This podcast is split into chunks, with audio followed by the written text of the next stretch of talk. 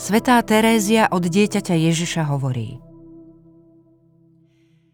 Keby tak učenci, ktorí trávia život získavaním nových vedomostí, prišli za mnou, nepochybne by žasli, keby videli, ako 14-ročné dieťa chápe tajomstvá dokonalosti.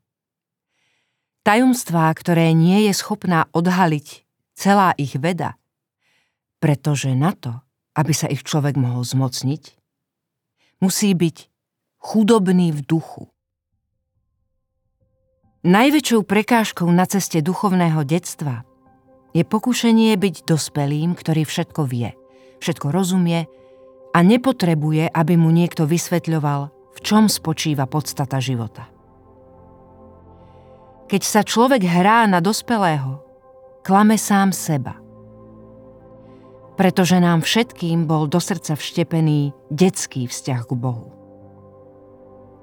Vo veľmi ťažkých chvíľach, keď sa nám všetko vymyká z rúk, keď do nikoho nemôžeme vložiť svoju nádej, začína sa hlásiť o slovo neopakovateľné hnutie lásky k Bohu.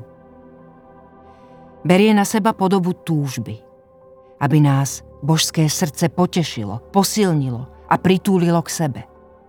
Vek tu nezohráva žiadnu úlohu. Toto prírodzené hnutie je v každom z nás.